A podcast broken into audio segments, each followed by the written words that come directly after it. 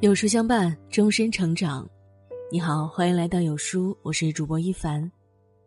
今天我们要分享的文章是：三十五岁的时候，六十岁的父亲变成了我的儿子。一起来听。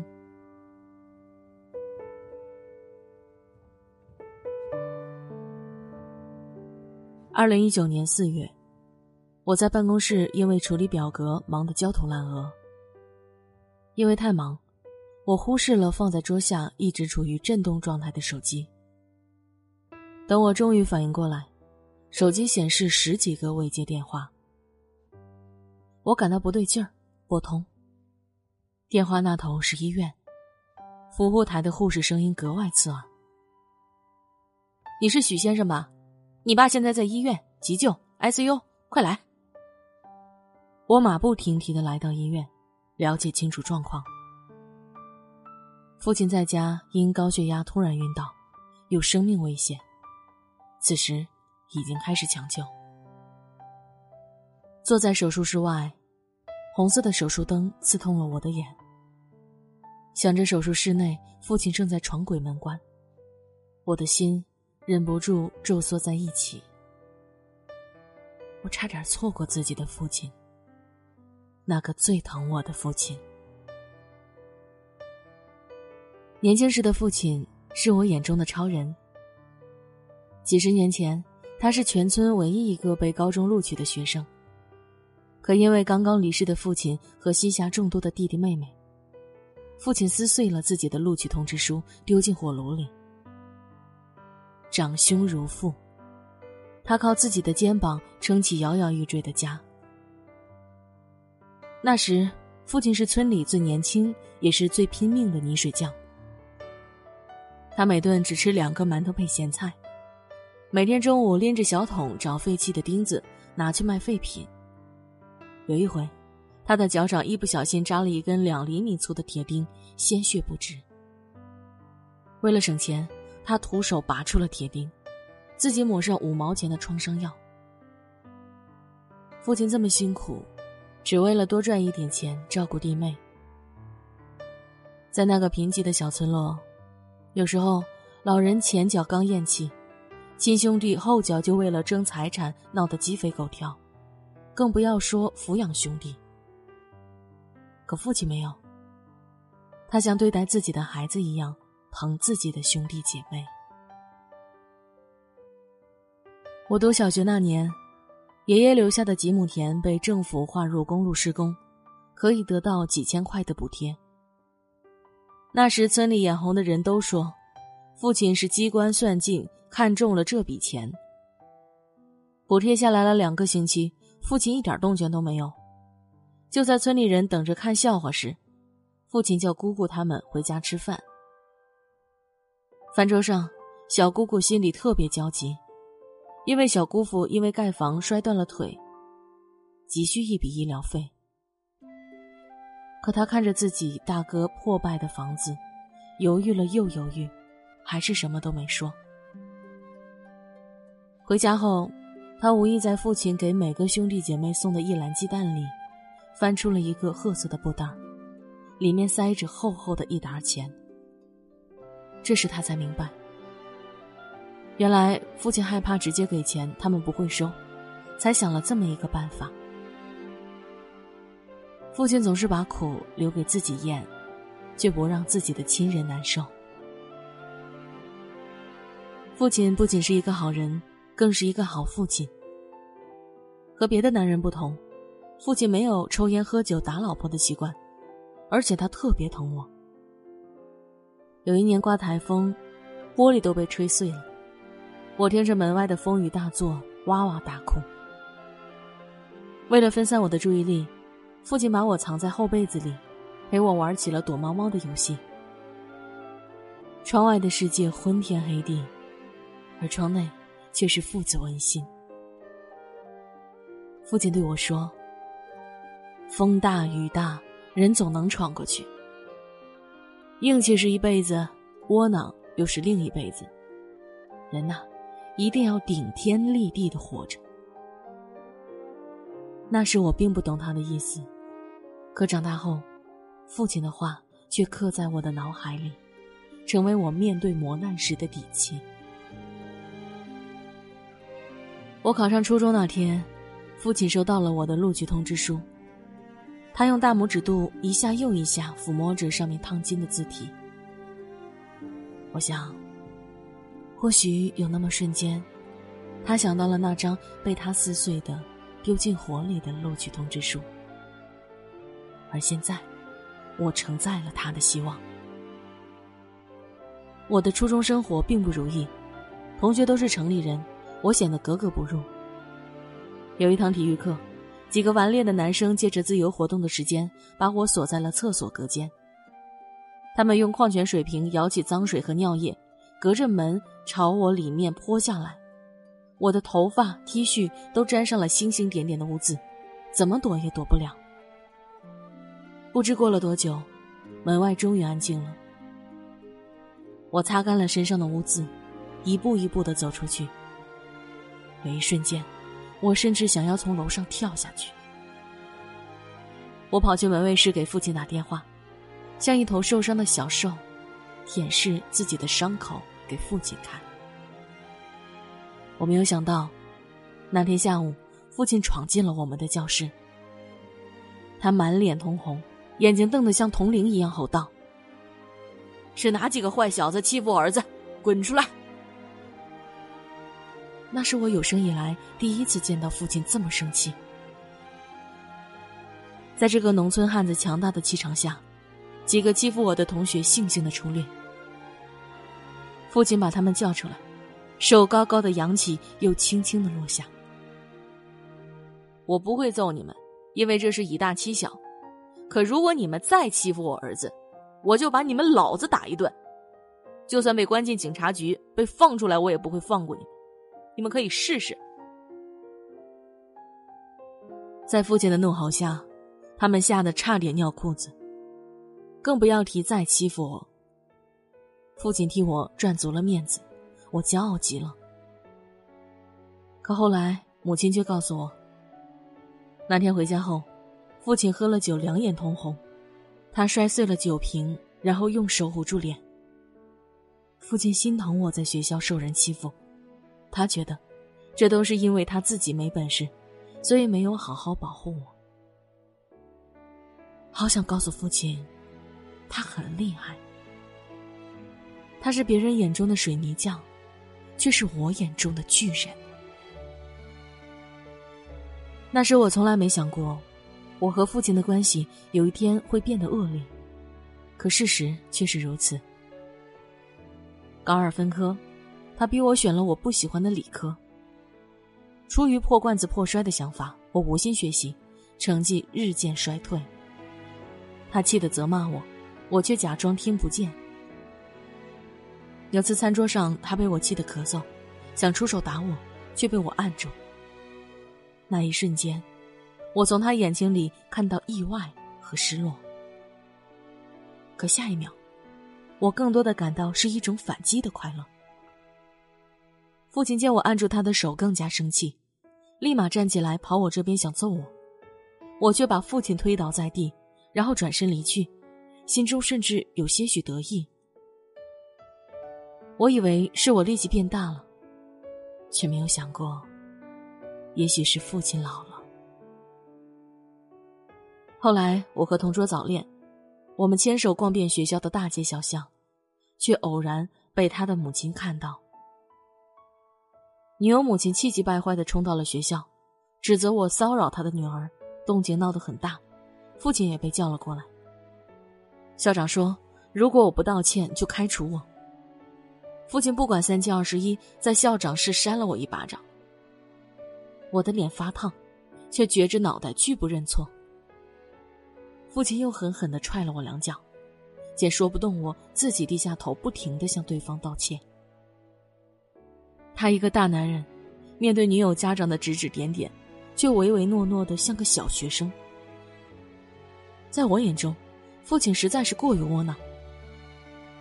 从那之后，我依旧不学无术，甚至比以前还混，天天翘课上网。我以为这样就是赢了父亲，而赢了父亲，我就能痛快。很快，我就意识到，我错了。高考放榜那天，我成了村里的笑话。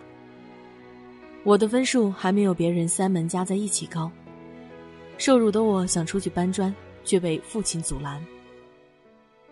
父亲把存折甩在我面前，假装洒脱的说道：“你去复读吧，学费老子还是掏得起的。”我打开存折，密密麻麻的流水，每一笔都是父亲在烈日下暴晒流的汗水。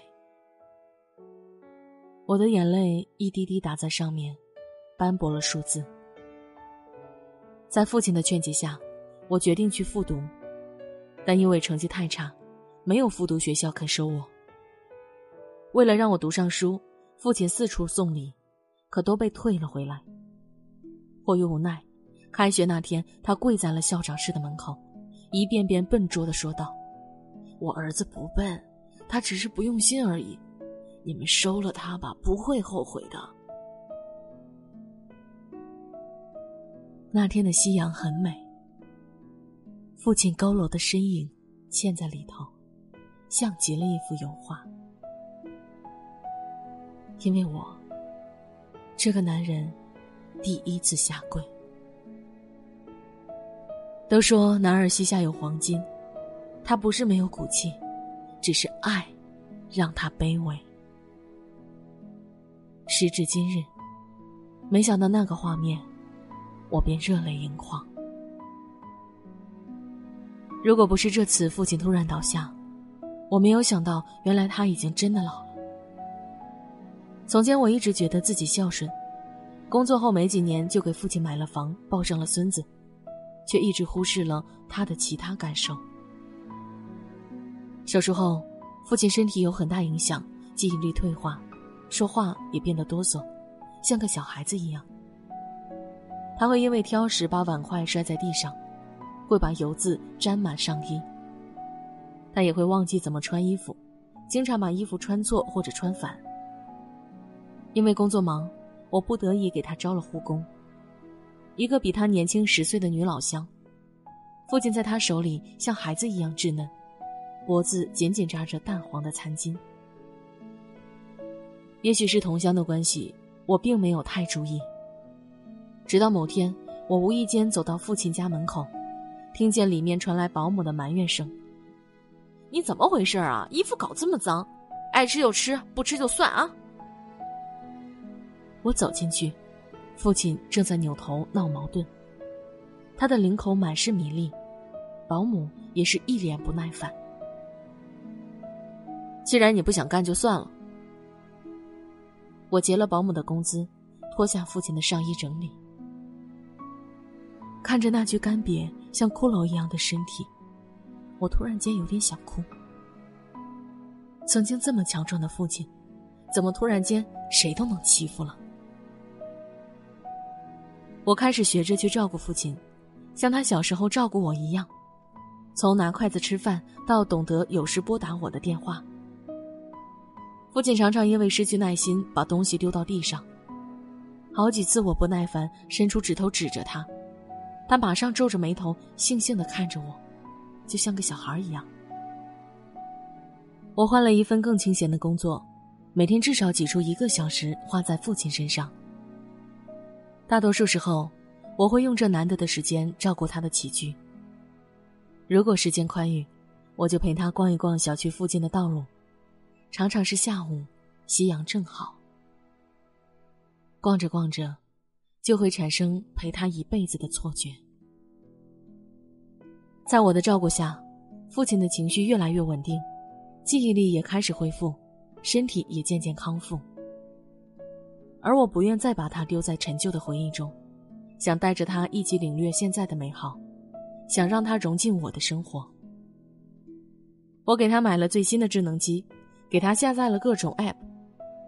一开始，父亲嫌弃程序复杂，自己鼓捣了好几次就丢到一旁了。他不知道怎么连 WiFi，不知道怎么开流量，就连拨号键和打字都摆弄不清楚。我有些心酸。父亲，仿佛已经被时代淘汰，他现在怎么变得这么笨了？看着现在的爸爸，不知不觉回想起自己小时候。那时候我也很笨，可是父亲从未嫌弃过我。想起他慢慢教我用汤勺、用筷子吃东西。还记得他教我系鞋带、扣扣子。还记得他教我穿衣服、抹鼻涕吗？还记得我生病了，他日夜守护、照料我。想到这儿，觉得自己怎么这么混蛋，怎么能嫌弃父亲？于是我细心的教父亲怎样戳软件和下载，到学会使用 App 的内部功能。人老了眼花，这些对我们来说很简单的功能，对父亲来说却要盯着手机不厌其烦的尝试。有时候他甩手说不学了，我也微笑耐着性子对父亲说：“爸，咱不急，慢慢来。”每到周末，我会叫妻子和儿子过来聚餐。儿子快要青春期了，很像当年的我，偶尔和我顶嘴。我常常被气到，有时我也想和父亲顶嘴，却发现自己不敢了。令我庆幸的是，父亲后来也找到了他的玩伴儿。他结识了几个会做手工活的老兄弟，每个人每天寻找素材雕东西。从木雕、石雕到玉雕，这群老顽童无所不通。我经常刷父亲关于雕刻的朋友圈，于是忍不住在下面打趣道：“刻了这么多宝贝，怎么不送我一个？”留言很快回复：“等着呢，好货不怕晚。”几天后，父亲赠给了我一枚自己篆刻的玉章，上面刻着我的小名。每次工作疲累时，我都会透过光仔细的凝视这枚章，看着绿莹莹的，眼睛也不累了。父亲也不再害怕打扰我，无论时间，常常给我夺命连环 call，问我怎么处理各种事情。我能感觉到，父亲越来越依靠我了。就在我三十五岁这年，我和父亲的角色倒置，我开始成为他的父亲，带他领略新世界的美好。二零一九年年末，疫情轰轰烈烈的来了。疫情期间，我没有办法经常看望父亲。在微博，我刷到了许多老人不会用健康码被赶下公交的新闻。每看一次，我都很难受，因为想到了父亲。我打电话给父亲，问他需不需要我什么帮助。电话那头的父亲听过去声音洪亮，他告诉我，他早就和同小区的老头老太太组团买了蔬菜包，一点也不用担心。疫情期间，他发朋友圈的频率更频繁了。在被疫情笼罩的紧张气氛中，父亲沉浸于每天雕刻、浇花、刷抖音的闲暇生活，偶尔还会分享一两篇预防文章给我。我知道。他是为了让我放心。一个月后，疫情舒缓，我陪父亲去小区外的公园散步。那天阳光正好，暖融融的洒在我们身上。父亲举着手机，认真的四处拍照。看着他如今健康开朗的样子，和一年前的状况对比，我内心百感交集。一年前。当我坐在手术室的红灯下，闭眼期盼父亲平安。那时我便对老天爷发誓：如果老天爷可以让父亲痊愈，我这辈子不会再忽视他。父亲这一年虽大病一场，却拉近了我和他的关系。父亲的一生还很长，我还要带他出去旅游。让他教我打太极拳，陪他跳广场舞。我愿意陪伴父亲度过安详的晚年，就像二十余年前，他呵护我长大一样。想到这儿，我望了望窗外，阳光一片明媚。人总是等到失去后才懂得后悔，才知道自己当初。没有好好珍惜。人生最残忍的事莫过于，自己知道错了，却连悔过的机会都没有。亲爱的，时间不等人。如果哪天我们想要孝敬的父母不在人世了，这才想起来要尽孝，那时候，是不是太晚了呢？有时候，一句问候，一条短信，一束鲜花，一个拥抱，就会让父母感动的热泪盈眶。其实，父母真的很容易满足的。别爱的太晚，别让父亲等得太久。点个再看，发条短信，打个电话，祝亲爱的父亲节日快乐。